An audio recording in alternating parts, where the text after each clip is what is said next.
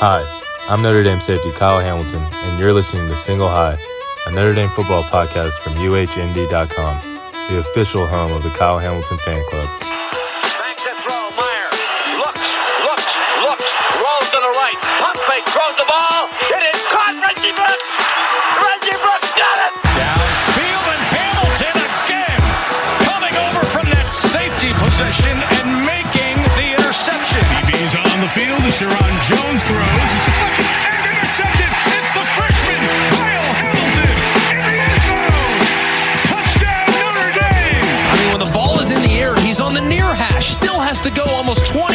20 yards. Isfield down around the five yard line. The kick will come down and Gibb will take it. Takes it at the 12, 15, 20, 25. He's at the 30. After Burner's a run. He's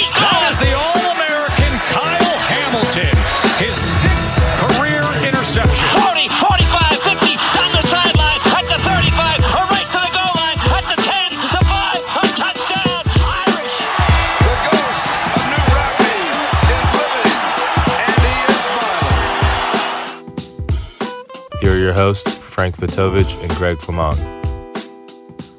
Welcome back to another edition of Single High Notre Dame football podcast from UHND.com. Coming to you a couple of days after Notre Dame avoided disaster, held on to uh, held on to victory uh, over over the uh, the Naval Academy in Baltimore, uh, Maryland on uh, on Saturday. I am one of your hosts, Frank Vitovitch, coming to you uh, as always with my partner in crime, president of the Kyle Hamilton Fan Club and video analyst at Irish Sports Daily, Mr. Greg Flamahong.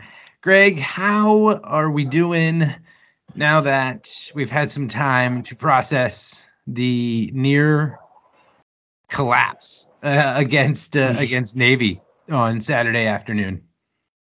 Uh, I feel fine. I feel Yeah? fine. I mean, I. I think in the moment it's like you feel like you feel like they ruined your good time. Yeah, I think that's the best way that I could put it. It's like they ruined they you felt like the team ruined your good time. You know, you were vibing. Yeah. You know, 35-13. It's like, oh right, like we're in for a good one, you know. We're yeah, we're gonna be uh you know, we're gonna get some backups in there. It's gonna be a good time, you know, it's gonna be uh, No good kinda times will be chill. And then it's like, okay, I don't like how this game started. Yeah, Uh, I really don't like how this is going. I really don't like how this is going. And then all of a sudden, it's uh, it's it's like, okay, um, are we ever going to actually score? And No. then it's like, okay, uh, I really would like them not to score, so we don't have to worry about an onside kick and then they scored, and, and then they scored, and it's like, okay, we have to worry about an onside kick. Um, which is good because I mean the special teams is the only unit on this team I feel like we can count on 100 percent, or not even 100 percent. Uh, Brian Mason, man, he's still missed field goals. Unstoppable. still Brian miss field goals. Uh, Yeah. But uh, other than that, yeah, yeah, Brian Mason, build him a freaking statue. Man, remember all the talk about Brian Kelly getting a statue? Uh, you know, before he left in the middle of the night, we all now, you know, now we all hate him. Screw that. Build Brian Mason a statue right next to Lou. Uh, Lou would love Brian Mason. Like he would be Lou Holtz's like favorite coordinator slash assistant of all time. The way uh, Mason is just seemingly finding a new way to block a punt. Like I've been watching football for I mean, I don't know, I'm 40. Uh, I probably start remembering games around age six. So we'll call that 34 years. I can't ever remember any team I've ever watched ever just like finding a new way to block a punt every game. Now I just expect it. Like I never, in, in years past, I never expected Notre Dame to block a punt. So when it happened, it was like amazing. Now we we blocked that punt on Saturday, and I was just like, oh, it's what we do. I don't. There's nothing to be excited about anymore because it's just like I, we just do this at least once a game. Um, so before we get too far into it, I got a good beer here. Well, I don't know if it's a good beer. We're gonna find out if it's a good beer. It's a good beer name. There we go. Uh, it's called Fort No Nonsense IPA. It's the name of the beer. Um, even though there was a whole lot of nonsense going on on uh, on Saturday, um, there should have been no nonsense, but uh, but there was. Uh, so let me try this real quick. Yeah, it's not bad. Not great, not bad. Kind of like that outcome. Uh, you know, where you're just like, well, all right, I don't know what the hell this is, but it's a win. Um, and I don't know. So this this this game was one of I think it was the first time in 10 years maybe, maybe 9 years. Something, long time that I didn't watch live and I and I was watching it on uh, on a recording, which I know you're used to, you know, because of the kids' soccer schedule, but for me it was new. Or like I said, at least, you know, first time in a while. And I don't know if it was because it wasn't live. I was honestly as the second half was unfolding, I was I want to say laughing, but kind of. I was just like, I, like I said in the pod last week, like like nothing would surprise me, and it didn't like, it didn't surprise me. Like I didn't feel great. like, I'll tell you when I finally felt good in that game, and then I was proven wrong. Was when they we got the stop early in the second half, and it's like okay, kind of felt like you get the stop uh, you know, or you don't, they don't march all the way down, and I'll be like, okay, I'll be all right. And then it was just like, well, Nope. there will be no, or I guess what did they did? It was a 10 minute drive. They they scored a field goal. Was that the the outcome of that drive? Um, it wasn't. It's not a touchdown, correct? Yes, yes, it was. Yeah, that's right. Yeah. So it was like, okay, you're gonna you're gonna milk 10 minutes off the clock, and you're gonna get three points.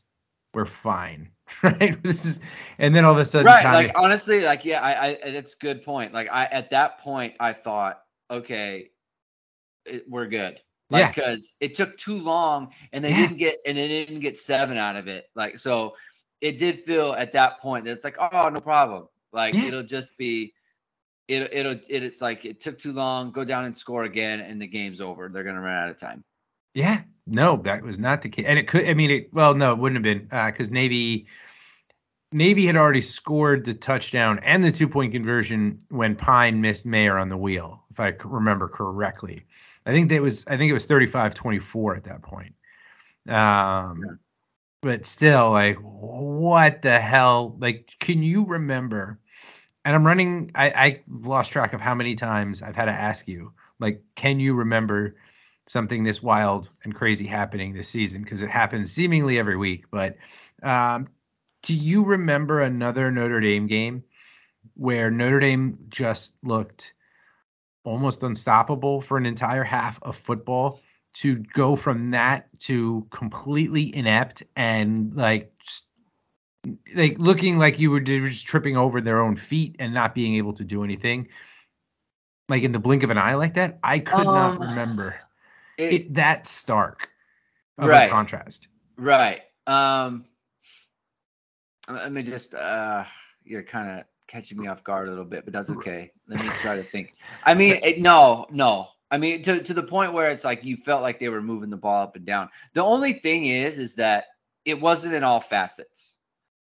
Hmm. That's the only thing I could say where it's like you know, it, it, it it wasn't like it was completely out of the blue where it's like, oh, you know, they um they uh it, it, they- they were they were running the ball, they were throwing the ball, it was all working, no Yeah. problem.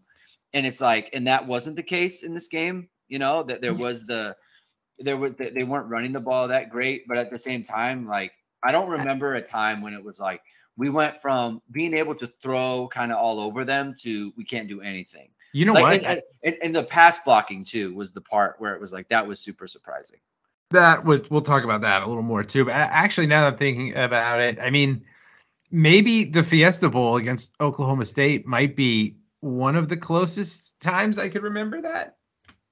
Yeah, maybe. Uh, because I mean, it was, it was like at least they scored again though at the end of the Fiesta Bowl, but that was when you know Oklahoma State took the the two score lead, and it was kind of like they were you know playing a little prevent at that point. So, um, but what the like, but even then, like at least Notre Dame was moving the ball somewhat. It wasn't just like Notre Dame went from boom, boom, boom, boom, boom, touchdown, touchdown, touchdown, touchdown to well, now we just can't even get a first down. Was it one first down in the entire second half? Was that one, uh, uh, you know, the, the pass down the middle to Colzie? I think that was the only first down. I think it was. I think That's, that's, insane. right. Like it, for for how good Notre Dame was in the first half, like just absolutely insane. We we got a lot of questions on this, so I mean, like we'll probably cover the majority of the questions just in our in our opening here. But I watching it, I was like, what the hell? Like, and it was funny because I was like, the reason I couldn't watch this is my wife's birthday on Saturday, so we were like out and about during the game, and a 12 p.m. kickoff with a baby is like the worst time if you want to do anything during the day, um, because the game wasn't gonna be over. I knew I was like, game's not gonna be over till like three, three thirty. So like I definitely cannot be like, hey, can we do something for your birthday like between 3:30 and 5:30? You know, like 6 ish when we need to start to be home so the baby can do his bath time routine and everything. So I was like, all right, I'll just record this. Um so I was actually like watching it once we got home from our like afternoon while I was cooking dinner and just like kind of like laughing. Uh I was just like I can't believe this. Like it was it was just so insane to me. Um, but uh, so like let, us talk about the pass blocking because that was like the, probably the most surprising to me because like I know I get Navy was you know sending everybody, but Yeah. like they went from no sacks in the first half to five in the second half, and this is the same offensive line that pushed Clemson around last week. So like, what what do you attribute to it? Do you think it was just like a numbers game and Notre Dame should have adjusted the play calling to match it, or do you think there was something in the protections that you know Navy picked up on that they were like, look, we're going to exploit this? So okay.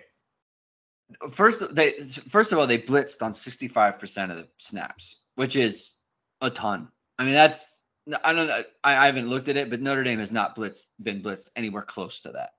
Okay, so they basically their bet was Drew Pyne. We are going to put the game on Drew Pyne's shoulders. Period. Right. We are going to blitz them. We're going to run blitz. We're going to pass blitz. We are going to get in kind of unsound um, coverages, basically situations where we're putting our our overmatched defensive backs in one-on-one situations with their wide receivers, and just we're gonna make Drew Pyne make the throws. And and even when they didn't blitz, like they they they were doing the drop eight thing, right? So it was either a blitz or it was drop eight in third and long. And and it's funny too, because like a couple weeks ago, it was like, oh, drop eight against Syracuse. It was like drop eight's gonna be Drew Pyne's kryptonite, right? Can't face drop eight. And then Navy did it in this game, and he shredded them, right? He, he totally ripped them apart. Um, and so then they, they just started blitzing the house all the time. And and to be fair, it didn't work in the first half, right? It, it didn't work out for them. Drew Pyne did make throws, and he did have more time. And he was like 15 of 16 Yeah. and with clean pockets in this game.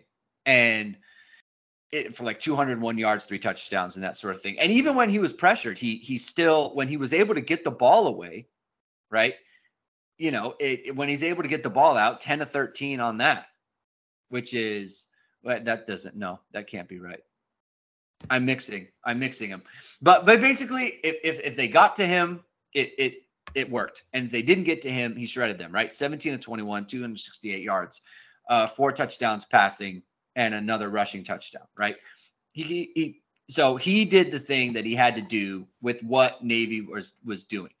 In the second half, they started to get to him, right? And I and I I went through and I broke down kind of every play in the second half, which is very easy to do because there are only 18 of them. Um, so it didn't take very long. And it's just like so like the first snap of the second half, right? Yeah. They they they go play action and they're and they're gonna take a shot and Logan Diggs basically busts the the protection. He just turns the guy loose. He doesn't turn him loose, but it's a bad effort. And so Pyne gets sacked on that, right? He's supposed to, you know, if he if he steps up and he and he takes on the and he takes on the blitzer, then he's going to be fine.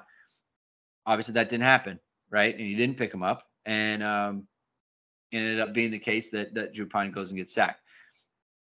And and then that kind of kills that drive, right? And then you have the next drive where I, I put it on Twitter where it's like, you know, they're overloading the box and they're sending a bunch of players, they're blitzing everybody. And it's like, hey, man, do the zone read, just pull it and please throw the, the RPO that's there, that's called. First and second down, they could have done it, right? Yep. Instead, they run into it and they only get four yards. And so that's third and six, and you try to throw it and it gets tipped up in the air and it's intercepted. You know, and then so then okay, so now it's 35-24, and that's no good. And so then the start of the next drive, you have Michael Pair, Michael Mayer running all by himself, and and he misses him. You know, it's like, okay, that's not a good throw, right? Like Mhm. that's not gonna work. Next play is a sack, you know, and so, and that and that's uh, another bust by one of the running backs. So that's a sack, and then he makes a great throw to Deion Colzie, um, and so that drive gets going. Next play, they go play action. They bust Boom. another protection, and he gets sacked again. So on Yep. that drive, on the on the play with the Deion Colzie catch, was a 21 yard gain, right? 21 yard gain. On that drive, they ran six plays, negative one yards. They ended up with negative yards on a drive with a 21 yard pass in it. Boy. that's un- that's incredible, right? So it, it's, it's it's it's some of it is Pyne, right? He's got to hit Mayer. You got to get the ball out in the RPOs. Some of it is the protection that has nothing to do with him. There was another one where they went max protect, and Braden Lenzy's running wide open. He's going to hit him for a touchdown if he can get the ball off. Now I haven't seen the all 22, right? So I don't know if Pyne could have actually gotten this ball away, but he he he in my opinion, just based on the timing of it, he's either going to get hit as he's throwing it or it's he's just going to get it off, right? So Mhm. there's like a split second there where it's like you got to release it, right? And Dan Orlovsky says on the thing like, "Hey, you got to let the ball go," right? Oh, Well, yeah. on that play, they blitz the corner and Michael Mayer just gets thrown to the side by the corner, right? And you say to yourself, well, Michael Mayer's not used to pass protection, right? He's always in, in on a route, but the corner's not used to rushing the passer either. So you it's just like you got to you got to do your job on that one. You you cannot let him through. He did. Pyne gets sacked. Another potential touchdown wiped off the board, and he's sacked. So now it's like second and long, right? So that's kind of how it happened, right? Like uh, most of the first downs they they had on every drive in the second half was just a complete disaster. And so Mhm. there it is, right there. You can't move the ball. 18 plays. You only have one first down, and if you're not building on first downs, you know you're going to get bogged down. The way Notre Dame Notre Dame was, we saw it. Well, well, yeah. I mean, and to the reason I I made a slight noise when you when you said you know Orlovsky was like, oh, you gotta let it you gotta let it go is because well, I do really like Dan Orlovsky. H- Him and Tommy Rees are boys, and it was it's pretty apparent if you follow him on Twitter uh, that uh, that he has uh, you know he's quite fond of Tommy Rees. Uh, so I take that with a little bit of a grain of salt because I saw him on Twitter after the game too. He's like, "Guys, we're wide open." I'm like, "Okay, Joe, you're you're sticking up for your guy." After Notre Dame beat Clemson, the first thing he tweeted was, "So do we all want to fire Tommy Rees now?" It's like, okay, pump the brakes there, sir. Um, other than that, I do actually really like Orlovsky. He's got a little bit of Mayock in him, I think, in terms of like when he's calling a game, he's actually like entertaining and educational, not uh not like the guys on NBC right now. But um so yeah, I mean I think it there's a, there's plenty of blame to go around in this one. It's not uh and it's funny, I mean at least we're talking about this in a win. Like can you imagine if there was four more minutes of game clock? Mhm. Like if there's four more minutes of game clock, I'm pretty sure Notre Dame loses that game because I I I I have no I at that point I had no confidence that they were going to be able to do anything. Uh, you know, if they had to, right? If if whatever for whatever re- like I said, if there was more time and like Navy somehow took the lead, like I had zero confidence that the offense that we saw in the first half that seemingly you know shredded Navy just made Navy Navy made Navy look like the 85 Bears in the second half. Uh, it's just mind boggling how that can happen to me. Like I just don't understand how that can happen in in the same game. Right.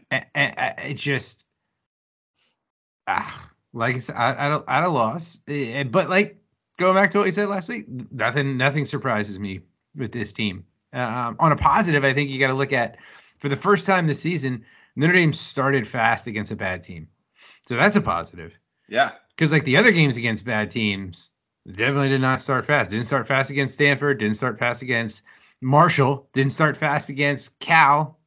So, you know, silver lining there is that uh, at least they started fast. Because shit, and if we didn't start fast, we would be. If Notre Dame didn't start fast in that game, we would be in Brian Kelly 2010 Navy stratosphere right now, where uh, you know Navy won that game. I was at that game, by the way. It was miserable Mm. um, at MetLife Stadium in Jersey. I mean, that stadium sucks to begin with, but um, God, that game was awful. Like, because again, what what what what they say after never had they seen the fullback dive, per, you know, executed exactly how Navy had uh, you know had done it. Uh, than uh, than uh, than that day in uh, in in 2010. But that was a miserable day for sports for me in general. I remember going to that game in the morning, you know, getting there super early because it was a 12 o'clock kick, getting back to my apartment in Manhattan at the time, and then going out that night to watch the San Francisco Giants uh, ultimately eliminate the Philadelphia Phillies in, I want to say, game six of the NLCS that year. Um, miserable, miserable, miserable sports day. After that, I was like, I'm just going to bed. I'm done. I can't. I don't even. I was like so just like I can't anymore. Like I didn't even want. Like my friends were like, come on, just go out have a couple more drinks. Like, don't you want a couple? I'm like, no, I really don't. I just I'm gonna go home and I'm gonna be sad. Um, but that's the stratosphere we would have been in if if the, if we didn't start fast and have like if Notre Dame didn't play a perfect first half, basic near perfect. You know, had to miss field goal. Um, but other than that, it was like if you don't have that, like we're we're talking about Notre Dame losing to Navy right now, and that's not that is not good. Like not even a little bit. A week after beating Clemson. So I don't know. Like again, we I mean we've talked all season about like how does Notre Dame get up for these bad games, and they got up to start. But man, I don't know what happened at halftime. Like it, I, I don't know if the staff was like, okay, we we played too good so we're going to adjust in anticipation of their adjustments and it just did not work but it was it was it was rough. And marcus freeman to his credit like said all the right things afterwards. I really hope his message to the team was vastly different than what he said to the media though. Um, and i mean he did kind of give a little hint of like you know yeah we got to play better. But uh we got to play a lot better. Um that well, was it's it's so it's it's weird, but it's, it's it's also not like it's not super surprising, right? Like it's not surprising that nothing is um, surprising this year nothing right. anymore So it's but it, the thing is, is that like you you think to yourself, okay, like I'm it, it, you're I, like I'm watching the game and I'm thinking, wow, they're they're they're really getting a lot from Drew Pyne, like Yeah. in this game, and I'm I'm like. I I don't know how sustainable this is. You know, like is it Mhm. sustainable? And I wouldn't have thought anything of it you know, like during the during the North Carolina BYU games, right? It was completely sustainable, but we've Mhm. seen it backslide, right? And so I'm thinking to myself, man, I don't know how sustainable this is. And then it ended up not being sustainable, you know. And and the thing is too is the defense when when you can't when when your offense continues just to give the ball back to Navy, eventually they'll move it yeah because that's Navy. That's the whole point, right? If you string a, if Navy strings a bunch of stops against you, well, and they just keep getting bites at the apple. Like imagine it's uh it's it's you know 35 to 16, right? They take 10 minutes, they go down and score. And let's say Notre Dame goes down and scores, right? It makes it 42 to 16. You know, like the air is out of the balloon yeah you know but navy continues to be able to build on possession by possession another part is the the defense actually did a pretty good job in terms of limiting navy like they had navy had like three straight drives where it's like they they couldn't move the ball they couldn't score points right they didn't score the point the the touchdown like they scored the one touchdown basically off of the turnover right with Mhm. the ball was already right there um, obviously they score the next play. You don't need to do that, but you're setting them up. It's not like Navy drove the field on Notre Dame. And then Navy didn't do anything offensively until four minutes left in the game, which, you know, you have the, the penalty on Houston Griffith there. And and there's like other referee shenanigans that are going on. Plus, like I thought at that point, Al Golden was doing some things that were completely like inexplicable in my opinion. Like he went into a prevent defense with three down and the linebackers deep when Navy's sitting there, they could just like they're just going to run fullback dive for Mhm. 12 yards or 12, 15 yards. I didn't understand that because it's like, well, you're you're you're basically like because that's That's like a 15 yard dig.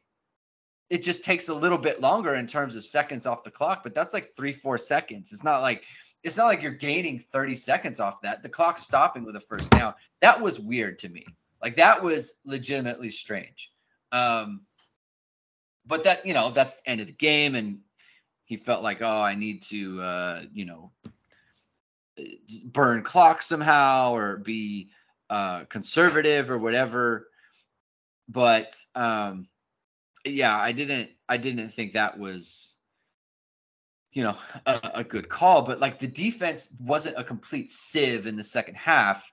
Right. It's just that the offense continued to allow Navy to have the ball. And that's what really did it. You know, that's what did them in. So well, it almost seemed too like Golden came into this thinking like, well, Navy's never going to throw the ball, and then Navy was like, well, we're going to throw the ball, and he was like, oh, wait, they are actually throwing the ball, right? Because like they, I mean, that's probably more than I ever remember seeing Navy throw the ball against uh against Notre Dame. So, uh, and again, didn't quite didn't quite adjust. Um, also, yeah, one tackling was not the best. There's a couple members of the secondary I think that probably didn't re- they probably didn't have a good time in film review today, uh, just based on some of the missed tackles that were were going on out there that let like six seven yard gains turn into 15 at times. But tackling has not been great all year, so there's that. But um, uh, uh, you mentioned the officials too. Have you ever seen a scenario or a situation as bad as that confusion over the first down versus third and one or whatever it was in late in the game? uh no. That was like what I I could not. I remember watching it live and I'm like, dude, they must have had the line marker wrong on the field because I was like, that guy got like five or six yards past the first down, and then all of a sudden it's like, no, he didn't get the first down. It's third and one, and it's like, wait, what? And then they're like, wait, wait, we got to go back and review the review. It's like, what are you doing back there? Um, that was. I, and I think was that your tweet where you were like, "This is an embarrassment." Was that? Yeah, that- yeah. I was that that that tweet was like Oh, I knew. Jamie Jamie thought I was talking about the team and I Yeah, was like, no. no. You said you 12 clarified. minute Yeah, it's this like 12 minute debacle. It's it's just like and, and the funny thing and the thing about it is is like Navy has no timeouts during all of this. Yeah. They get 10 minutes to go over there and talk about what they want to do while these guys figure out what down it is. I mean, Keystone Cops. I mean, Yeah. the college football is in like an epidemic problem with officials right now. It's so It- bad. it's it's not good. It's really not good, and it needs Like- to get figured out pretty on quick. all levels of football. I feel like Yeah, NFL it's- it's like officials aren't that ACC great these days either. They're, they're all they're all bad. I mean, it's terrible. It's terrible. Hmm. I mean, just like little things. Hmm. It's like we got we gotta. Why do we have to? Why do we have to have the head linesman for something like this go to the TV and look at it? Why can't they just call down and say, "Hey, the clock ran for a little bit, and so it's first down at the spot. We're gonna add five seconds." And then all he has to do is say, "Hey, the clock ran. Uh, we're we're resetting the clock to 128. S- start on the whistle." Hmm. And that's it. And then Navy doesn't get to go huddle for 10 minutes, and they don't have to do all this other hocus pocus with you know talking. And he gets on the thing. I was like, oh! Uh, we have a disagreement about what what what down it is." What do you mean you have a disagreement? There's no there's no agreement to have. It's either a first down or it isn't, and it obviously was. Awful. Mind-boggling. I, I, I, uh, it was awful. Yeah. Uh, anyway, but I mean that was the least of Notre, not the least of Notre Dame's concerns, but oh, it was just it, it was fitting for how that game, how that game unfolded. Um, before we get into questions, uh, just some other things that jumped out to me. But were you surprised that Audric Estime got eight carries in that game? Only eight. Um, no, You weren't. no. He's bigger than some of their D linemen. How do you not give him more than eight carries? Okay, so Are we upset about the lack of carries in the first half when they scored 35 points? Mm, No, not necessarily. No. But he, Okay, he got he, so- he ran the ball well. Right, but they had 35 points, right? Right. So it's all good, right? You they only had 18 plays in the second half. When you- when when is he gonna? How can you give them carries when they're not on the field? That's fair. They can't. uh, You know, every time, they, every it's it's second and 15 because they keep getting sacked on first down.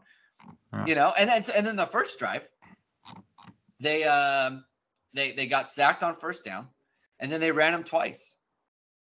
Hmm. You know, so that that's the that's the thing. So it's it's a lack of opportunity. Like it's uh, totally unsurprising having watched the game. It's like, Hmm. yeah, he only got eight carries. That makes sense. They weren't on the field. no one got, you know, because like, what did Logan Diggs have?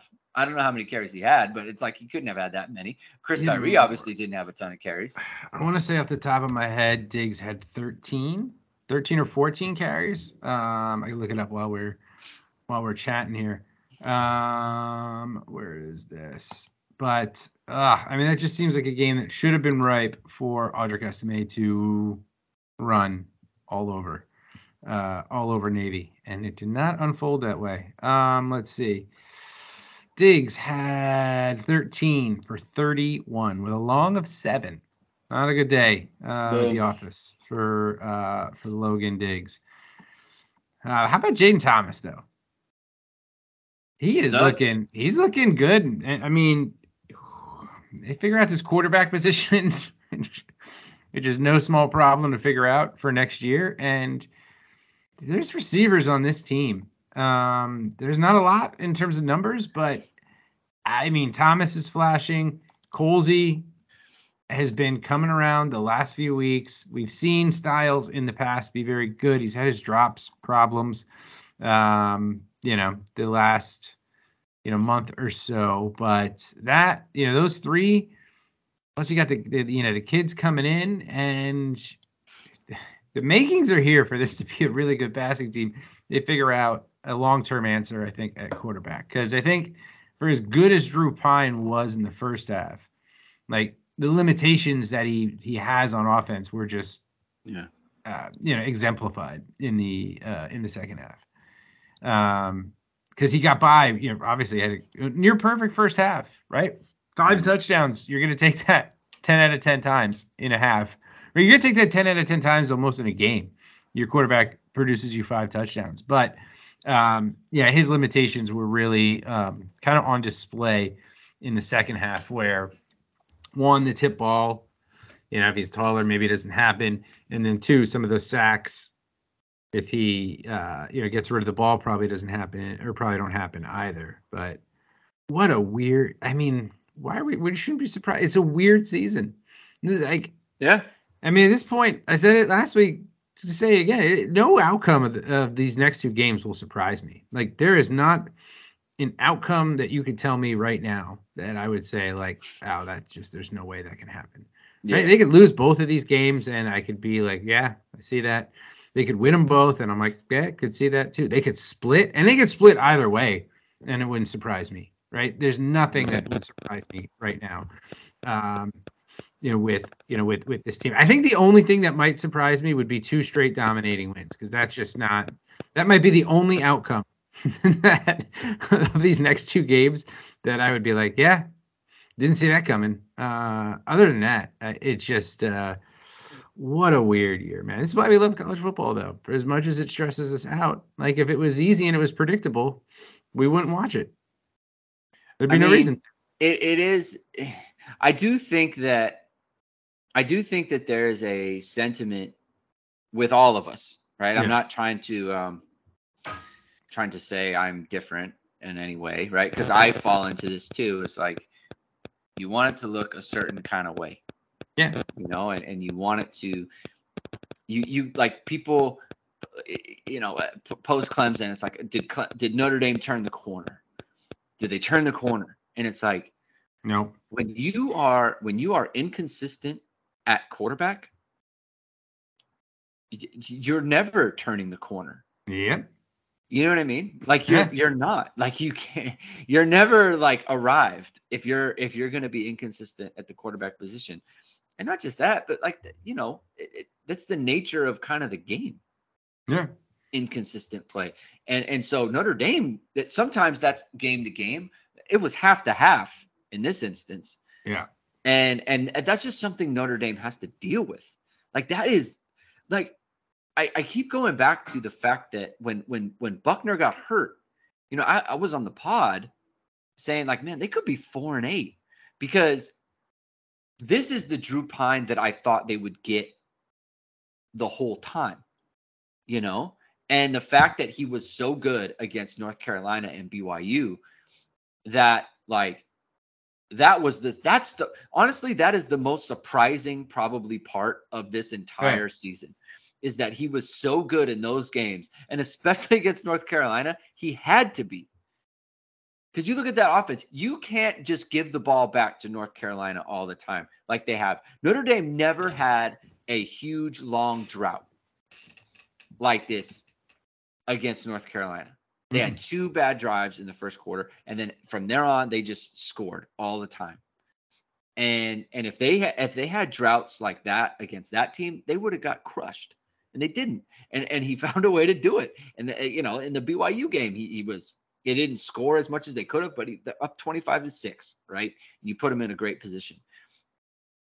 But we've seen like this is why he's the backup. That's this Yeah. is why. Like the and and so it's just this is how it's going to be, man. We're, we're going to watch them, and it's just going to like it's going to look not good for a long mm. time, and you just we just have to accept that. Yeah. Not that we not that we are okay with it, you know, because Exactly. every time I every time I post a video, you know, e- even the even the positive plays, right? Because look, Drew Pyne Drew Pyne accounted for five touchdowns in this game Wild. he did a lot of good things, right? And I tweeted it out too. He is the reason Notre Dame won the game. There was no running game to speak of, Yeah. none. And Drew Pyne scored the touchdowns and he made the plays that he had to make in the first half that got them 35 points. Full stop. There's nothing you can take away from that, right? Yeah, But so. I'll, I'll I'll point it out, right? And I'll say, hey, like he won the game for Notre Dame. That happened, right? And I'll and I'll put look look at this throw to Jayden Thomas. That's a perfect throw. It's the the throw to the couple throws to Colzie. Those are perfect plays. Fits it into a good spot, good timing, good anticipation, good ball placement. Beautiful, right? And people will say, yeah, but but but he did all these other things that are bad, and that's why he's not the answer. And it's like I'm not saying he's the answer. I'm saying No one is. I- I'm, I'm saying he made a good play. You know, I, I'm, Yeah. I'm not going to kill the kid if he made some good plays. Like, why would I crush him? He had 17 to 21 for 268 yards. Now, I now the first thing I tweeted out was like, "Hey, man, if you're going to blitz and and you're on zone read, pull the ball and throw the bubble or throw the quick quick uh, hitch, Yep. and let's get the take the free yards and let's move on with our day." You know, that was the first thing I tweeted out, right? But then I thought, you know what? Like, I can't I can't be all negative with this kid. He scored five touchdowns. Yeah. So you know, I, I pointed out some of the good stuff, and people are like, "Whoa, whoa, whoa. I don't, I don't know, but he's not, he's not good. He's terrible. Actually, he's actually terrible." It's like, well, if he's so terrible, then why did he score five touchdowns? True. So You know, Yep. Uh, So- What's what's wild and all. that. First of all, let me say this. I mean, i- if you're a Notre Dame fan and you have been watching Notre Dame all season long and you've actually been paying attention, if a not perfect outcome and looking ugly and you know it not being the ideal scenario in your head is still infuriating you i am sorry but that is on you. Like th- this team is what it is. It's not changing. You know uh, a a six foot five all american quarterback not walking through the door you know and and saving and being the savior. This is what this team is. So if if, if that game if you're like ah and get all crazy like um, that's that's that's on you at this point like it, it's not on anybody else. Because everything that we've seen from this team suggested that you know anything is possible or suggested anything is possible. So like if your expectation is still this is a top five team well, it's on you. Uh not on like you gotta you just gotta get over that you gotta deal with it uh because it's not what this team is. Um but what's crazy in all of this with drew pyne and i've been talking for weeks that Notre Dame needs to be in the transfer portal. They need to fix the quarterback room.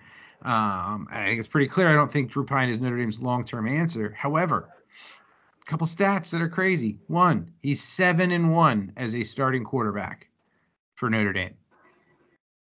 That's not bad, you know. And you could argue, yeah, you could argue he's an Audric Estime fumble away from being eight no. So like, again and again, not saying like. So the fact that you got this, you got a quarterback who's got clear limitations. He is not an All American. Okay, like it's not controversial. He he's got. He's seven and one when he took over a team that was zero and two that could have, like you said, could have went to four and eight, could have cratered. We could have had another 2016 or another 2007 season. It hasn't happened. Um, and then even look at his numbers, and it's like if you know if the night of the Marshall loss, when we were all probably the lowest we've been in a long time with Notre Dame football, someone said to you, "All right, by November 13th."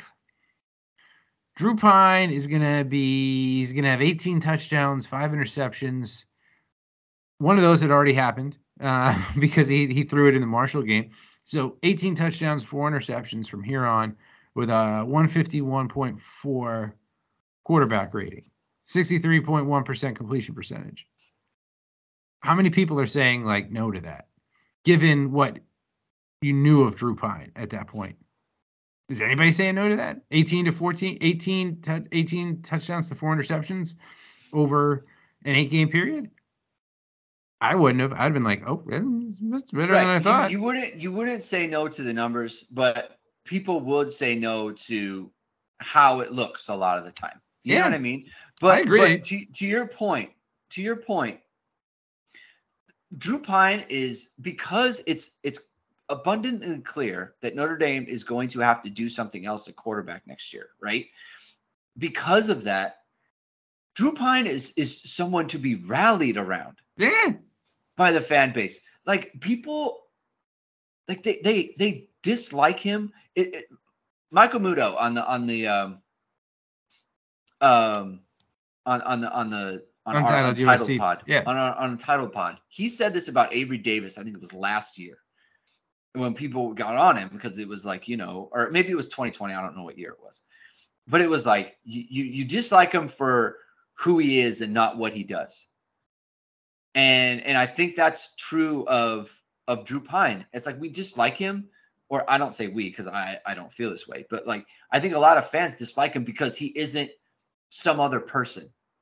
Yeah. He isn't the answer. It's almost like they they they resent the fact that he's here because it's someone else's failure to bring him into the team.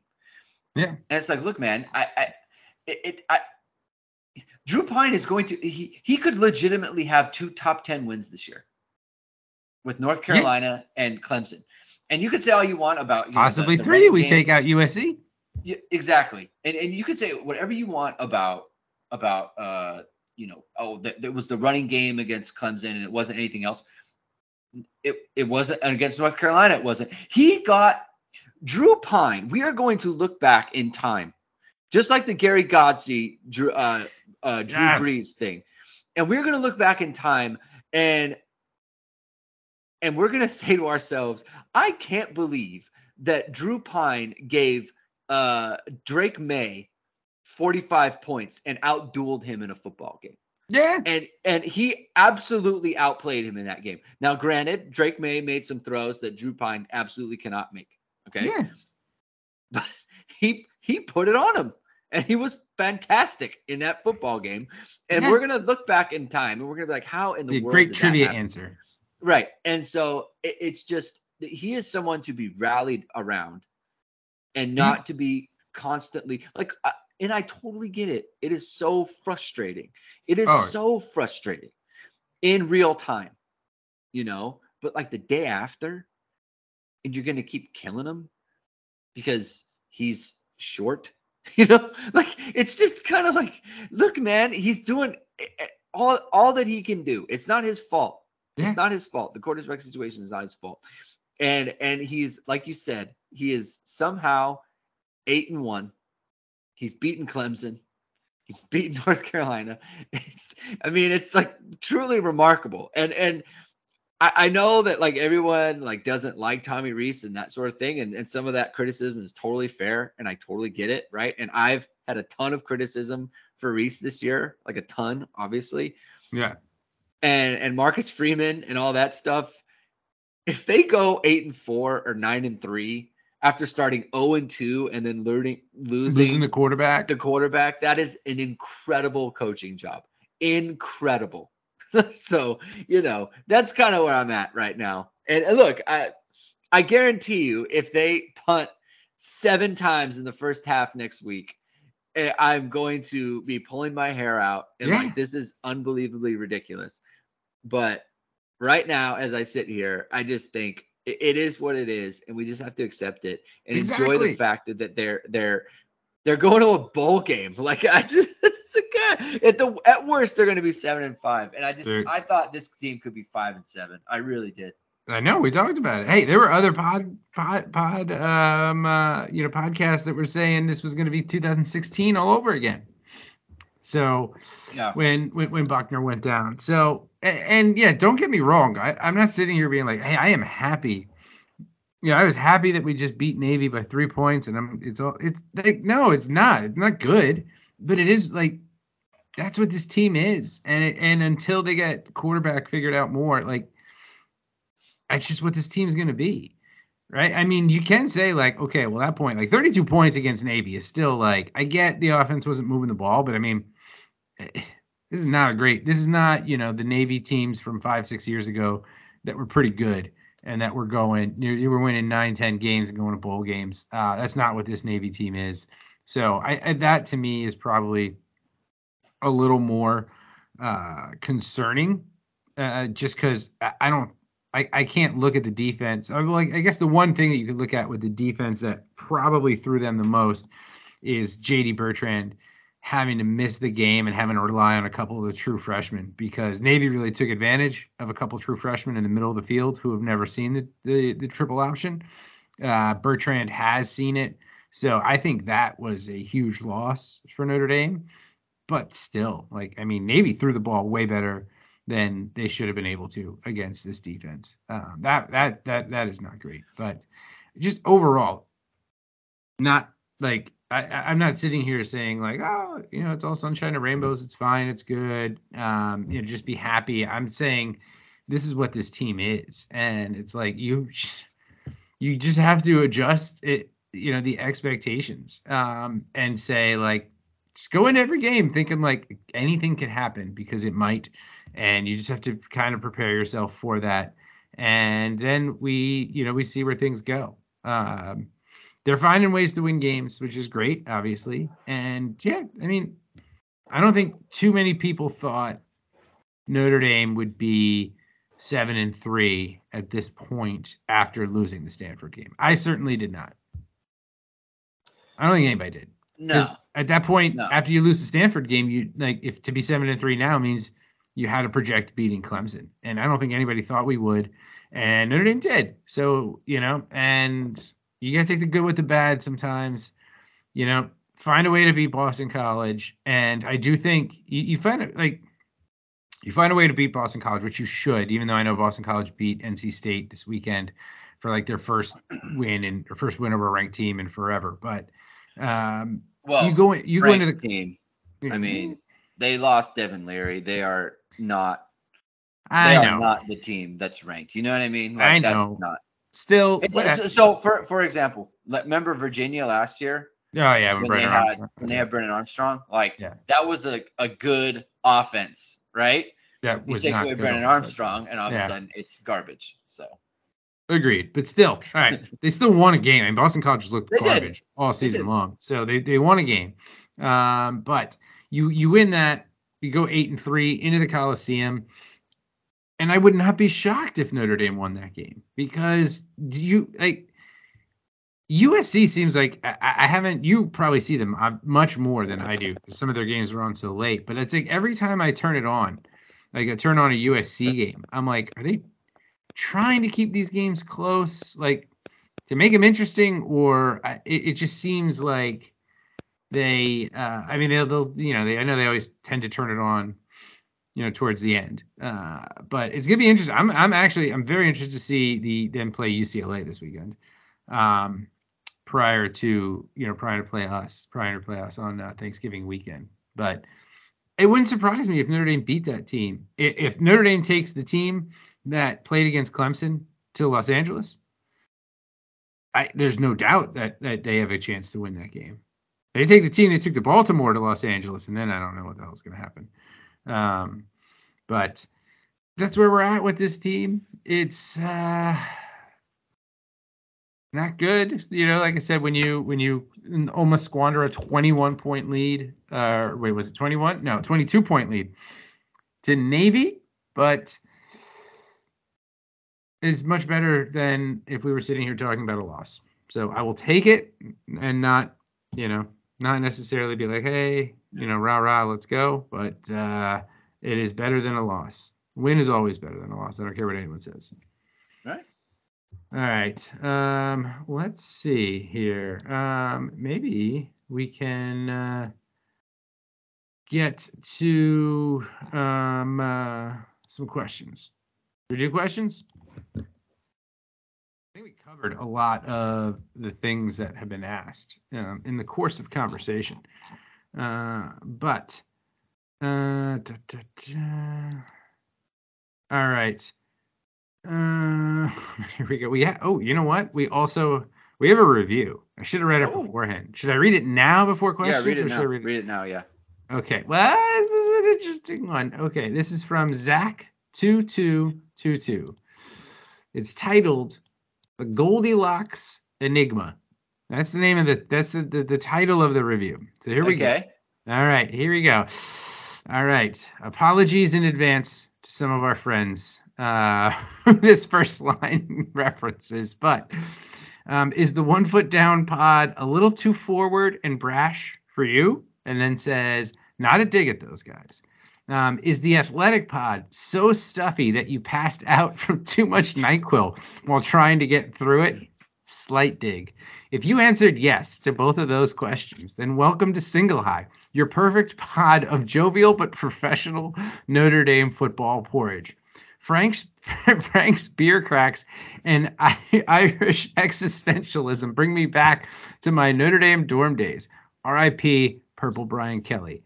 Greg's XO analysis and realism brings me back down to earth. No better place to get weekly information regarding the team from two people, presented in a way that is rational yet emotionally charged by decades of fandom. Constantly impressed with how these dudes can recall specific games and play and plays from before I was born, almost like they've got them on a Rolodex. I am too young for that reference. I hope it hits. Don't be a BVG and let this one slip by you. It is a must listen. P.S. Go Birds. I don't really follow the NFL, but I am an honorary Eagles fan as their Super Bowl serendip- serendipitously led to meeting my wife. Wow. That's a review. Uh, I like that review. I like that. Um, yeah. I like that review. OFD forever. um, those guys, those guys are my buds. So I, um, I, I, I, I, I, I, I, think Josh would fully admit that he is not for everybody. That is true. Um, but he's and even Brendan, Brendan, I, I like Brendan. He's because he is very um, he will he will uh, stake out a uh, a corner in Takedown. Yeah, and that will that's his corner and he will Yeah. not leave it for anything. Um, which I really appreciate actually. Brendan has has an amazing ability to um, like he knows he can get to the nitty gritty of every opponent as if he's been a fan of the team for as long as he's been a fan of the he Notre Dame team. Yeah. It's it's kind of unbelievable actually. Um, but yeah, and Jude is and Jude is um, is the uh, I guess the contrarian or whatever. Um, and and he's great with looking things up and finding things. Like Right. I, I, Jude is actually who we should have asked. Has Notre Dame ever scored 35 points in a half and then scored zero the second half? He would Right. probably be able to know how to find that for us. I have no idea how Jude to find Jude would know. Jude. He would know. He Uh, or he would find a way to find it out for us. But I, I Uh, do appreciate I do appreciate the the getting getting us. I think that's where I come. That I- is the exact vibe we're going And for. it- yeah, like he, I feel seen. Thank you very much. Like, we have a brand and we own it. Yes, Um, yes. And also kudos, you know, to finding finding the wife because look at that's just what the Philadelphia Eagles do, Greg. They bring people together. Congratulations. Congratulations. to. People together. Yeah. And hopefully they bring a lot more people together tomorrow night and they go to 9 and 0 on Monday Night Football. That's my hope. Uh, we'll see if it happens, especially because the Dallas Cowboys lost today. That was fun. Um, and uh, and yeah, so we'll uh, the great review. We appreciate that one. So now we'll now we'll get into questions. I'm gonna frame that one. Um, that's that's a good one. So let's let's go into questions and then uh, and then we'll put a bow on this one. So we got Chris Jenkins, as always. Chris, thank you for for your questions. Um, I mean, some of this we covered already, but you know, he says, so what's with the almost collapse in the second half? Do you think BC and SC scheme the same way? Was this a Rees game plan issue or Pyne execution problem? And then there's a food question. Let's go to the football ones first, and then we'll ask his food question. Yeah. Um, I mean, we talked about the second half collapse, I think, a lot enough, but like uh, uh, enough already. But like, what do you think BC and SC are just like this is what we do, or I feel like teams have tried that and it's just Navy did it really well. So I don't think they will because other teams.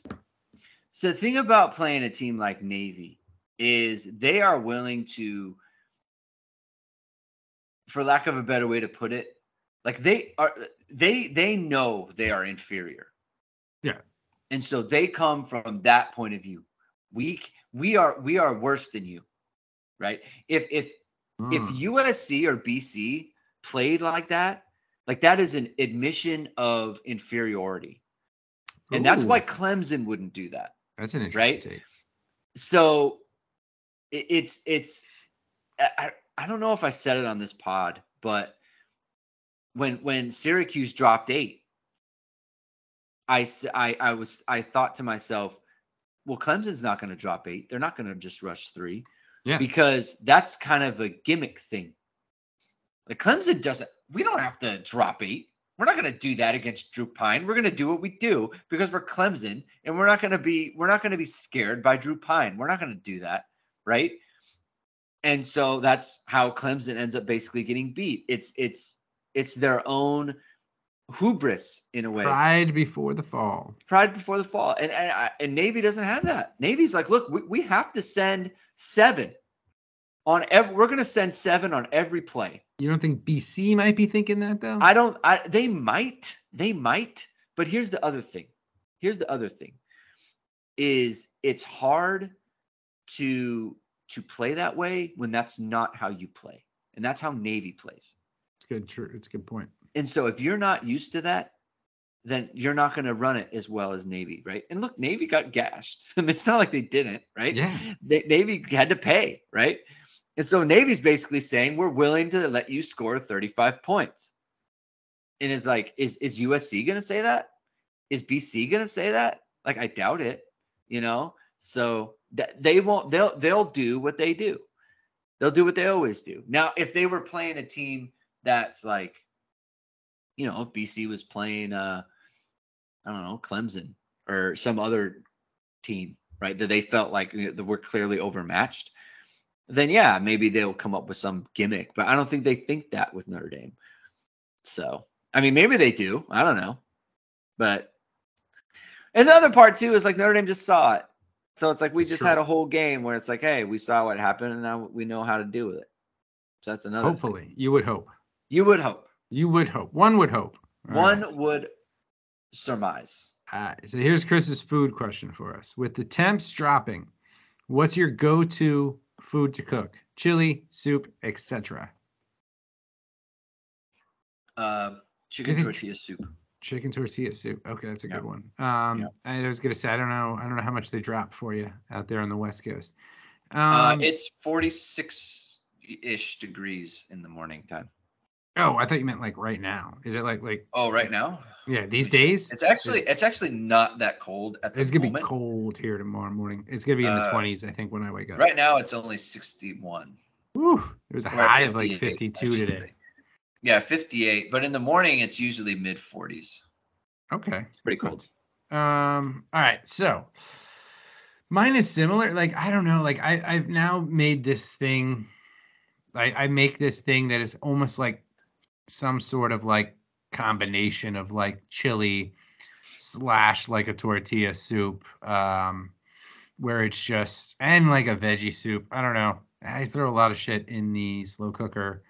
Uh, that's chili esque uh, but like there's corn and yeah, a lot of beans, a lot of vegetables, lots of meats. Just let it go, and then it tastes great. You throw some cheese on top of it at the end, sometimes some avocado on top. Tastes great. Um, awesome on a cold day. That's the go-to if I know snow is coming here, um, and I'm gonna have to shovel all day. So. Uh, next up, another familiar face. We got Oscar at Vamos Irish. Congratulations, Oscar, for completing your first marathon on Saturday. I, I know from messaging him and from from him talking, and he also met, miss, or, uh, mentions it here at the start. Um, I don't know if he posted this or if, or if he and I were just messaging on this. He said that like the temperatures were mid 70s with humidity the entire way. So I know Ah. you're I know you're a runner, Greg. I- Well, I- humidity is Oh. tough. I mean, Yeah. that'll that'll just that's mid 70s is actually really good. Uh, humidity is, I mean, Oh, yeah, that Jesus. is not not good. Um, yeah, humidity good for sprinters, bad for uh, bad for distance. Man, I can't imagine. So I've run I've run three marathons, and I can't imagine doing that in that those kind of conditions. Like both times I ran New York, it was so cold that I had to go to the um, like they make you. It's really weird when you run New York. You got to go to this like staging area almost and sit for like four hours or something. I forget. It's a long time. You get there at like five thirty in the morning because they close the gates and then they you know like all the security and everything. Um, and then you just sit there in the cold. And like I remember being like bundled up, like sweatpants, sweatshirt, like beanie, just sitting there like God, I need the sun to rise because I'm freezing my ass off right now. Um, and it never got hot, so like I can't imagine. Uh, you know that. And the other one I ran was Philly. That was like late November. That was like absolutely perfect running conditions. So. Oscar, congrats on running it and surviving uh, some uh, not great ideal conditions. So um, he says he missed the game because of the marathon. Um, so wants to know the good, the bad, and the yummy. The good. How good were Lenzy's hands on the remarkable catch? Shame on us for not mentioning Braden Lenzy's amazing catch until now. That's on us. It was incredible. It was pretty awesome. Like good for him too, man. He deserved that. Like you you mentioned like a play uh you know uh, you know Braden Lenzy being open on on the one play in the second half and you know Pyne not being able to get it. I mean, I just I don't have a ton of faith that it would have gotten there anyway with him, you know, like because he has just had the worst luck the last two years. I can't remember another receiver that's been as open deep as often as Braden Lenzy with just as little to show for it. So good for him to steal it and make to steal that ball away and make one of the most ridiculous catches we've ever seen. What was the name of that? It was it was reminded me somewhat of that Alabama receiver like Oh, 15 years Tyler Prothro? Prothro. Yeah. You know, with just without the broken leg. Like cuz didn't Yeah. he like break his leg on that catch or something? not Uh, on the catch, no. Oh, okay. I knew I oh, was it did he do it later? It was something that he had a bad It break. probably, it was another time, yeah. Okay. But that was a crazy catch. And it reminded me a little bit of that, um, just without it being on the ground. So that was awesome uh, for Braden Lenzy. Good for him. His, ha- I mean, his hands were amazing. Like, everything was was just awesome on that. So good on Lenzy. Um, the bad. How short was the throw on the catch where Lenzy had to do the thing? I mean, it was short. It was short. What's funny is like you watch it, it's like short and late. Because not like he had a ton of room, right? Like if if if if Pyne throws it on like you know on you know on or you know not not short, like it's out of the end zone.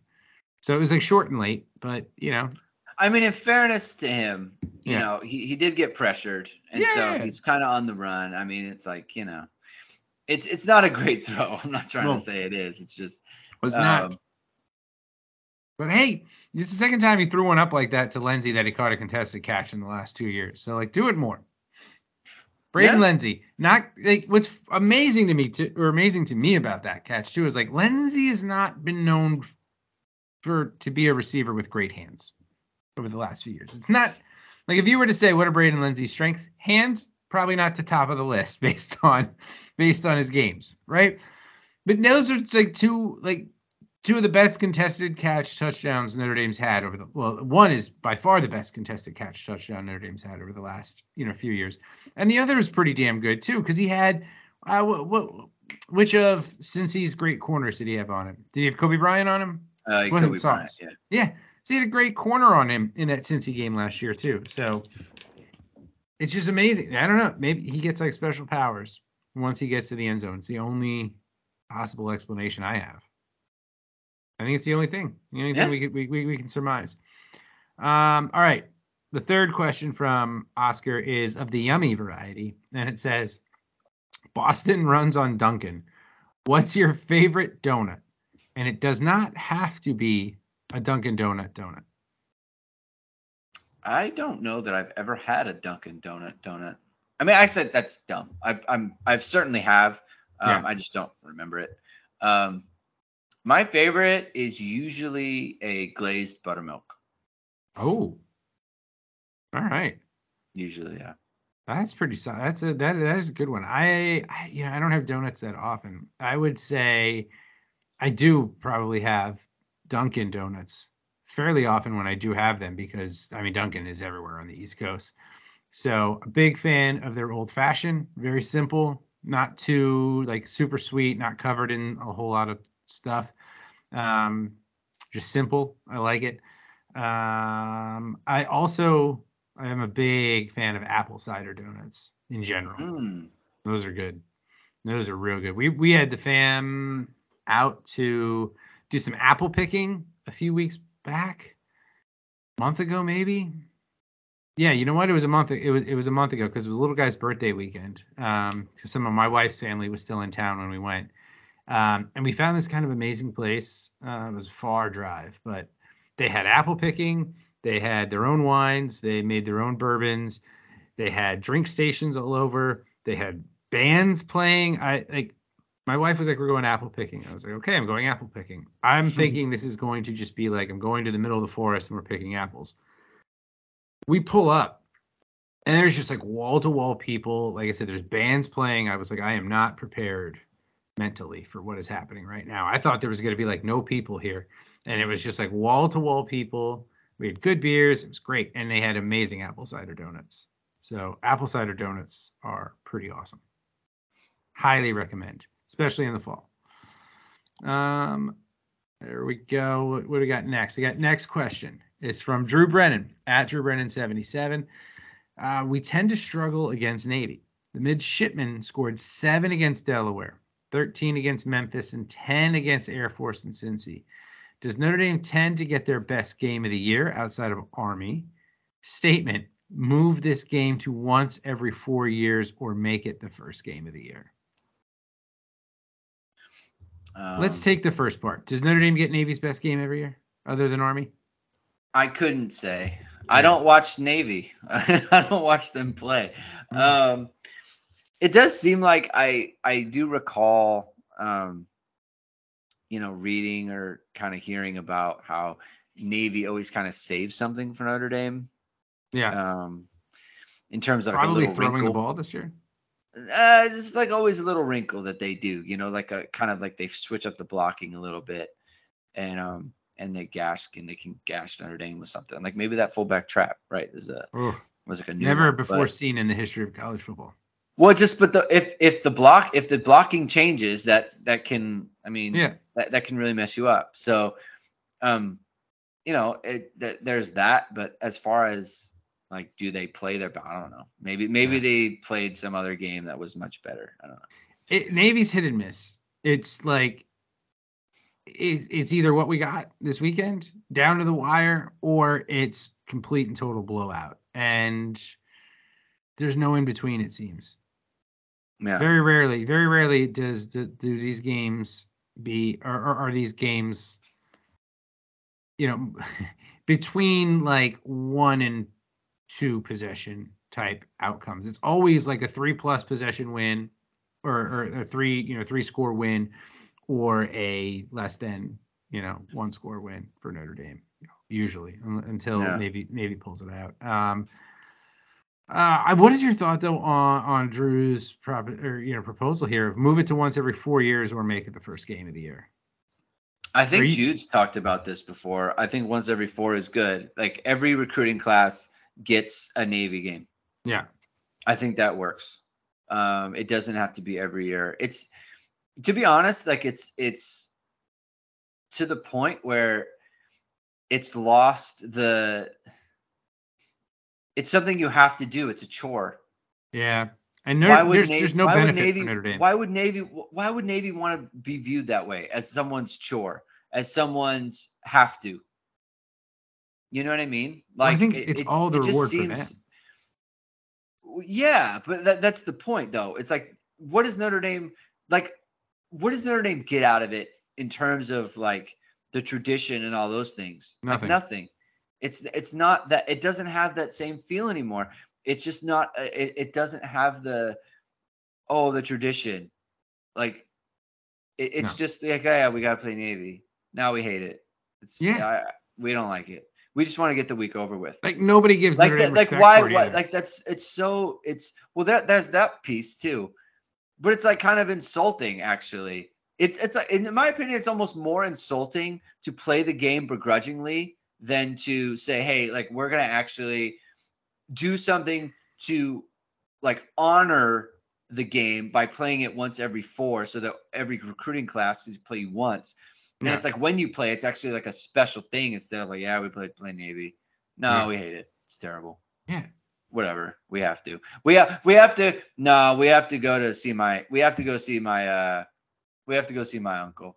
Yeah i don't we have to go every year. I hate it. We're just gonna go and hang out for a little bit. Um you know my mom says we have to. Yeah, it's and not. so we're gonna go do that. And for the record i don't have an uncle like this. I'm just making an example. All right. um Hey. Well no I, I my family listens to this right so i don't want them to think i'm speaking of anyone in particular Oh, i'm just okay. saying like a lot of people. I'm pretty sure nobody in my family listens to this. I don't think so. no, so I'm just saying, like, th- but that's what it is. Like, oh, my yeah. wife knows I come upstairs to the office like you know once a week, sometimes. It's like, yeah, and then you like, get your I don't know what uncle's you're doing. house, and you get your uncle's house. It's like, oh, thanks for coming over, guys. It's like, oh yeah, sure. I know it's a chore, Greg. Yeah. Yeah, for sure. Yeah, yeah. Uh, I think the, the the thing that I think sums this up for Notre Dame the best is what year I can't remember what year it was. Maybe it was 15, It was When- 19. 19 when when Navy was ranked and Notre Dame beat him and like fell in the polls. Notre Dame was they, they were ranked. I think uh, they were ranked either 20 or 21 or something like that. Yeah, They beat them like 56 to 24. it was like no, it doesn't count. Yeah. It's doesn't a it's not a good win. So ugh. all right. Next question. We got Clancy the Notre Dame Leprechaun says, Did we need Brandon Joseph more than we thought against Navy? I I, I mean I already mentioned Bertrand. I think we meant we missed Bertrand way more.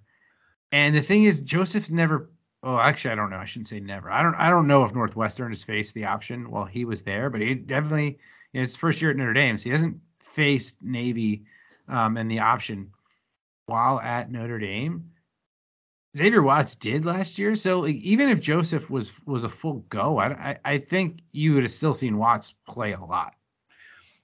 Yeah, I don't, and and I don't, I don't think it would have made any difference. No, like Bertrand, I think would have. Yeah, Um, that's a huge one. Yeah, um, which I know not everybody wants to hear because you know Bertrand's not the most popular amongst some of Notre Dame Twitter, but I mean, and I've probably said things, uh, you know, I think in the offseason I was like, well, you know, actually I think Bertrand wasn't the one that I, uh, it was Kiser that I was like, maybe we should just like, you know, go with Marist, Prince, and uh, and Bertrand at linebacker. I remember that was my hot take in the in the summer. Um, but we'll move on to the next question. And also, oh, this is from Clutch Sports Notre Dame. What can Notre Dame do to help Pyne? Is there a way to coach Pyne to see the short routes that are seemingly almost always open? probably referencing some of like the bubble type things that you Right, mentioned on the RPOs. Like, do you? And, at this point, because they miss them so often, do you think? I mean, actually, I guess we we have seen him try on some of those though, and them get battered at the line as well. Um. So the what can they do to help him? I Yeah. I don't I don't know. Yeah. That's what I put in the thing. It's week. I mean, they 10, got away from stuff that was working in the first half, right? I mean, like throw a screen. That for sure. They they Right, could have done they that. they definitely could have done that. I mean, I, I I tweeted out like, hey, we stopped the free access. Like, go back to that.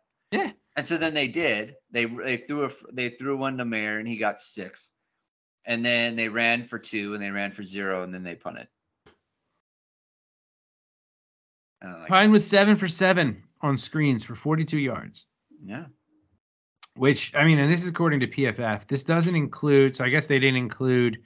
Uh, how do you not include the one to Tyree as a screen? I guess because it was more of a wheel. Well, It's just uh, back out of the backfield. Yeah. Back. All right. So seven for seven, 42 yards. I mean, it's only six yards per attempt, but it's like you're you're gonna blitz everybody every down. Just keep screening them to death until they're like, okay, well, we can't do this because they're getting six, seven yards a pop on these screen plays. So that's one thing that they could do that they got away from. That was working really well in the in the first half. Um, we got uh, at Joe Irish 13. Explain the collapse. I need answers. I mean, I think we we talked about the collapse a, a lot. So hopefully those gave you the answers, Joe. But anything to add that you haven't mentioned about just the second half in general? No, I think we've kind of gone over it. Uh, that we have. Unfortunately, we have because it was not the most enjoyable to watch. Um, we got Mike Spangler at uh, what does that say? MJ Spanky says, should Blake Grupe kick another field goal this year? I mean, he hasn't been great. Let's be honest. I mean, he's 10 of 15 on the season. Um, and they're not really calling upon him to make to take a lot of really difficult ones. So it's not great. Um, but I mean, I get my my my take on that would be if they felt they had somebody who can make field goals at a better clip, they would have them out there right now. Yeah, no, I- think they could still use them. I, I think I think anything I think anything over 40 though at this point is kind of like like the one that where he missed, they should have gone for that. Yeah. It was fourth and three or fourth and four. You should Yeah. like at this point, I think you should be going for that. Yeah, you have a better chance of converting than you do the make. Um, Yeah, anything over 40 is a just not. This feels very like Jim Sanson esque at this point. Um, It's like- not Sanson level, Sanson level, Yeah. but it's It's it's, kind of like I didn't think he'd make it. From 40 plus, it's close. Yeah. I didn't think he was gonna make it. Yeah. So. Which is unfortunate because we've gotten so used to like, you know, we had Yoon and uh, Doerer, and it's like Notre Dame's had some good kickers over the last few years. Um, so it's unfortunate that uh, it's a situation. Uh, Well, the Dame's other part too is like, see, the problem with Grupe is that he barely misses. yeah, You know, whereas Doerer, if he's gonna miss, oh, he, he earns it. He's gonna He- miss. Like he's Yeah. gonna like, is it in the stadium even? Possibly not. Yeah, Like, is it out of bounds for a touchback? Yeah. Like you know, like like is it a, like yeah, uh, yeah. like is it illegally out of bounds? Like did he like would it have been, you know, an illegal kickoff type Yeah. situation? Like Yeah, he yeah. would, he- you know, he had some misses, and then Yeah. the makes were just piped. perfect. Yeah. So Wild. that's the thing about Grupe that's frustrating. It's like it's almost like you think, oh, it's going in. No, it's not. No, it's not. Whereas Doerer, you knew right away, like, oh Jesus, Yeah. But- someone's gonna get hurt. You know, like one of those things. You know what? I have faith. I have faith that Brian Mason's going to figure that out for next year, unless somebody hires him as a head coach. Because Come on, Brian Mason. I, I bet the AD, Oof. NCAA uh, chancellor, president, Yeah. Brian Mason, unbelievable. so good. Um, so, um, but yeah, we'll see. Uh, I, think they can't feel more confident in their other options at this point. Otherwise, they would use them. Which is, I think, the same thing at quarterback. Like if, if Notre Dame felt Angeli gave him a better chance to win, they would do it. They would put him in. Um, but it's not the case. So, uh, all right, we got Kevin McFarland at Kev underscore Mo. Why is our offense the way it is? I think we touched on that. There's Touched on that a limitations um, that exist on this offense that it's just going to be what we deal with for the next couple weeks, and you just got to hope that they fix it for next year. That's that's all I can say on it anymore. Um, Irish Ben 10 um, at uh, Whining Ben says, Should Marist be starting? Marist has had some flashes this year, but he's also had some stretches that haven't been the best um, at times. But let's see what I'm loading up his. What did? Oh yeah, he did not. He did not grade well for PFF. He was the 15th ranked player on Notre Dame's defense, with a PFF grade of 57.3. It's not ideal. But he was on the field for 67 snaps. Did he have the most snaps? So obviously the coaches still trust him. Yeah, he had the most snaps by 14. So obviously the coaches, coaching staff, still trust him. Um, that was his first time playing the option too, though, because he was hurt last year. Yeah. Uh, I would say I would say yeah. I mean Yeah. he you know he he's he's played better in recent weeks. I mean the Clemson game was unbelievable, right? Like Yeah. look like you said, first time playing the option. It's a weird team. And he's also, I mean, he's an aggressive player who sometimes doesn't take the best of angles. So it's like that's not a good recipe for success against a Yeah. team like Navy. Um, so hopefully he's better for it next year, um, and he just like just destroys them. That's that's the hope. Um, Jack O'Sullivan here says, honestly, what do you think was said in the Notre Dame locker room at halftime? At halftime? Yeah, Oh. I mean, I I don't don't know. know. Probably the same stuff. Yeah, I mean, whatever it was, whatever was said, probably didn't it didn't quite sink in. So, um, I don't know. Uh, we'll see. Uh, hopefully, look the way it, what I said in one of my post game articles, well, my only post game article, but uh, was that Freeman has proven he can get this team up for big games. He's done it. Every single big game, this team has been locked in and played well. Up to Saturday, he hadn't proven that he can get this team up and locked in to start a game against a bad team. He did that. Yeah. But he what now what he hasn't now he's got to like he's a head coach. He's learning some of these things, you know, as he goes. Um, he's got to you know learn how to keep that team engaged and keep their uh, you know their uh, you know foot to the pedal in a game uh, in a game like that, so it doesn't get off the rails the way that it did. Uh, we got at John Schultz. Did Greg see any opportunities where the bubble could have been used to our advantage? Uh, bubble, yeah, bubbles. Um, you know the RPOs. I think it was more the RPO type stuff Yeah, where it's like you know pull it, pull it and throw. You know, it's just you, got to get it out, man. You got to and they tried out. actually more of those quick hitters too early. They weren't really getting anything other than the Yeah. one to Styles. Styles had a little bit of a burst on one, but they tried a couple of those and it wasn't really working that well. Yeah. Um, all right, we got Brian uh, Young at Irish Red Leg says, I don't remember a game, and then in parentheses, shout out to Greg for the breakdown, where our weakness at quarterback was so obvious. Shouldn't we give the staff credit for winning in spite of terrible quarterback play? Uh, second, unrelated question favorite city to visit? NOLA is mine. Food, music, and culture are great. So let's go to the first part. Shouldn't we give the staff credit for winning in spite of the limitations? Uh, yeah, absolutely. I think yes, and while also realizing there were things that they can still be doing to better uh, set the offense up for success at the same time. Tommy Rees got Uh, away. Tom, Tommy Rees got away from the good stuff that was working in the first half, and I don't know what his mentality was coming into second half. Was he like, okay, we're up, uh, let's work on some things, or what did it, did he try to anticipate their adjustments and do poorly? It's not the first time Tommy Rees called a near perfect half of football and then came out in the second half and threw a clunker. Um, first time it was this bad against like, an opponent this bad, but Fiesta Bowl, you know, would like a word. Right? Notre Dame, Oklahoma State couldn't stop Notre Dame in the first half, and then all of a sudden, the second half, it's like Notre Dame, Notre Dame just couldn't score. Um, Yeah. So it's I don't know yet. Is it Rees maybe like thinking like, oh well, everything worked, so they're obviously going to do this to stop what we just did.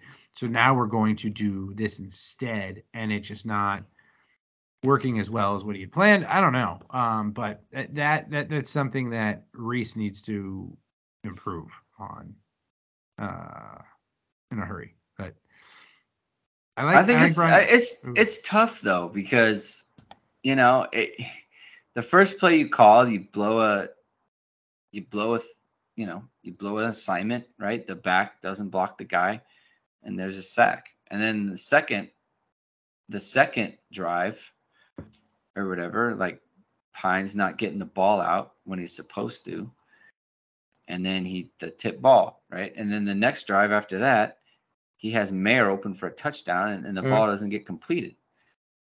Fair. And so that's tough, right? And then you have Lenzy on a one-on-one where he's running by himself and Mayer blows the block. Yeah.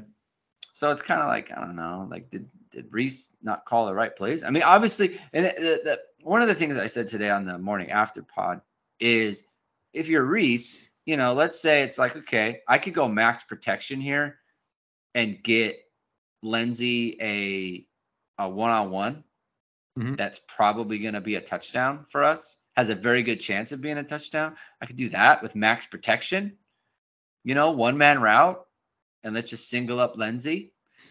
or i could do something where it's like i could take a free access throw Mhm. right and maybe you feel like both of those will work but you only get to call one Yeah. and so it's like, you know what? I want to be aggressive. I want to take the shot. Right? That's what we've kind of wanted, right? Take more Mhm. shots. Take more shots. They took the shot. They blew the they blew the blocking and it was a negative play. You know? Yep. So I don't know. I don't know. Sometimes it's like you can only call one play that maybe when multiple will work. And if you don't if it doesn't hit, then it doesn't hit. And that's how you end up with 18 plays and a half.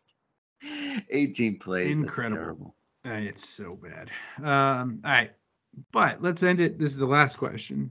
Um, so let, let's which which can end on a positive here is Good. Brian's second question was the unrelated favorite city to visit. His was NOLA. What is your what is your favorite city to visit? Um,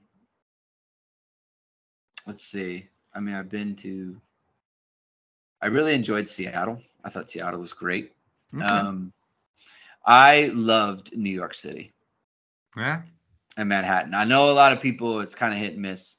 Um, but when when I met my wife, when I started dating there, we, we started dating. She lived in, um, she lived in Manhattan, and it was the best time.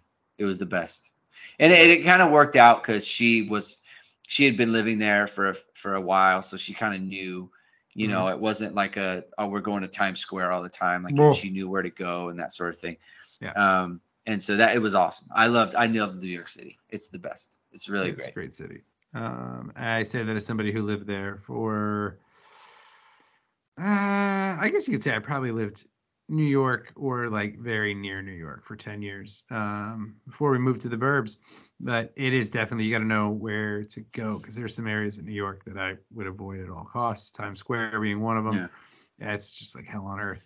Um, it's not fun. I, I mean, it's all tourists, so I guess tourists like it, but like, oof. Uh, I used to hate New York before I moved to the area because of Times Square, and I'm like, why would I ever live here? I don't get it. Mm, And then a friend of mine moved to the East Village in New York and had me visit, and I was like, literally that night was like, yeah, okay, are you guys hiring? I'm ready. And he was like, what? You hate New York? I'm like, nah, this is pretty cool. This is amazing. Like there is no area in Philly that is like this where you just like walk where it's just like bar, bar, bar, bar, like after Mhm. one after another, and you're just like everything is open till four. This is amazing. Um, great, great time. Um, so I can't say that's my favorite to visit because I live there. Um, also can't say Philly because I live there, so I'm not gonna I'm not gonna count that. Seattle is fun. I like Seattle too, like you said. Um, it's very you know great coffee, great beer, lots of flannel. Those are three things I really like. Um, so I fit in well there. I feel like those are my people in that regard. But I would say, especially if we're talking like domestic, like in the U.S., my favorite city to visit, my, I think is probably Nashville. I really like Nashville. Um, music, food, like it's just fun. Um, even if you go off of uh, what's the Broadway, like I know Broadway is wild um, and like a little bit out of hand these days, but like some of the bars off Broadway were a lot of fun. Love Nashville fried chicken. Um, Hattie B's is amazing. Uh, so that Nashville's probably up there. Other than that, what else? What else do I really like? Uh, you know, to visit. That's probably the one city I would say like I've like actively seeked out um, on like different trips and things like that. Yeah, I mean, I don't know. NOLA, New, New Orleans is a fun city too. Um, just because I've only been there one time, but had a great time um, at uh, know in uh, in NOLA. Boston's a nice. I kind of like Boston to visit, mainly because it's like smaller than the other big cities, a little more low key. There is no area that is like wild and insane like some of the other cities, so I kind of appreciate that. Um, it's old, it's historic. Um, so that is, that makes it fun. I mean, I hate every single sports team there with all of my being though, so that makes it that makes it difficult. But those are all up there. Okay. Yeah, those are those those are all all fun cities to uh, you know to visit. And you know what? Portland's good too, mainly because they have really good really good beer scene. But I've never actually been there for non-work purposes. I've been there a bunch for work, never for not work. Oh, you know where else I would throw in there? I'd throw San Diego up there actually. It's nice. It's like- nice. it- it's like per every. I mean, maybe I've just been very lucky, but I feel like no matter when I go, it's perfect weather. Um, same same same thing too, where there's a bunch of good breweries and good beer in that set in that uh, in that city. So I'd throw that one up there too. Okay. All right, those are all those are all, all good questions. All uh, you know that uh, that I would uh, or uh, all good cities. I would say I uh, highly recommend them all. That's it for questions this week. That's good, good, good amount of questions. Good chatting. Ah, man. Remember what I said after the Clemson one? I was like, can't all of these just be as good as this one? And Notre Dame said no. Notre The answer Dame is no. Notre Dame said no. They, you, we can give you good things. We can give you nice things, but not every week. You can't. We can't trust you guys to have nice things every week because, um, you know, it's just like, you know, a month ago when the city of Philadelphia sports teams were given like all the nice things and like they immediately were like, whoa, whoa, whoa. Not everything good can go this city's way. You're gonna lose the MLS, which I don't really watch ever at all. But I apparently or uh, apparently the Philadelphia Union lost the MLS Cup or championship, whatever it's called, um, in some sort of excruciating way. It then the- was pretty awful. yeah, I don't know. Yeah. I, Oh, a, yeah. a, a buddy of mine I watch uh, Eagles and Phillies games with occasionally, like, has been desperately trying to get me to care about the union. And every time he says something, I'm like, I, I don't know, man. What is a union? And he just gets real mad at me and is like, all right, shut up. Um, but uh, yeah, apparently, yeah. So I guess he wasn't lying when he said it was excruciating. No, it Uh, was awful. I mean, I, it's hard to. It's. I mean, it'd be like. I don't know. It's hard to describe in in, in football, but so they were up, and so they're in overtime, right? So Yeah. the way overtime works in in soccer is, it's two 15 minute periods uh, that are you have to play them, Okay. and so uh, y- it's not like sudden death. Okay. So the Union scored, I think in the either the first overtime period or the second, but they were into injury time, the eighth minute of the second, the eighth Whoa. minute of injury time of the second overtime. So Seems like basically, lot. 120th minute plus eight, Yeah. and they it was basically probably like the last kick of the game. They sent it in, and uh, Gareth Bale headed it in to tie, Oof. and then so they were probably like one clearance away from winning, yeah. and then um then they lost in PKs. Didn't make any PKs. That sucks. Not good. Not good. Not good. And then we lost the World Series that night. It was uh, not a good day for Philadelphia. Went from the highest of highs to the lowest of lows. But we still got our birds, and hopefully, uh, hopefully the the birds keep winning.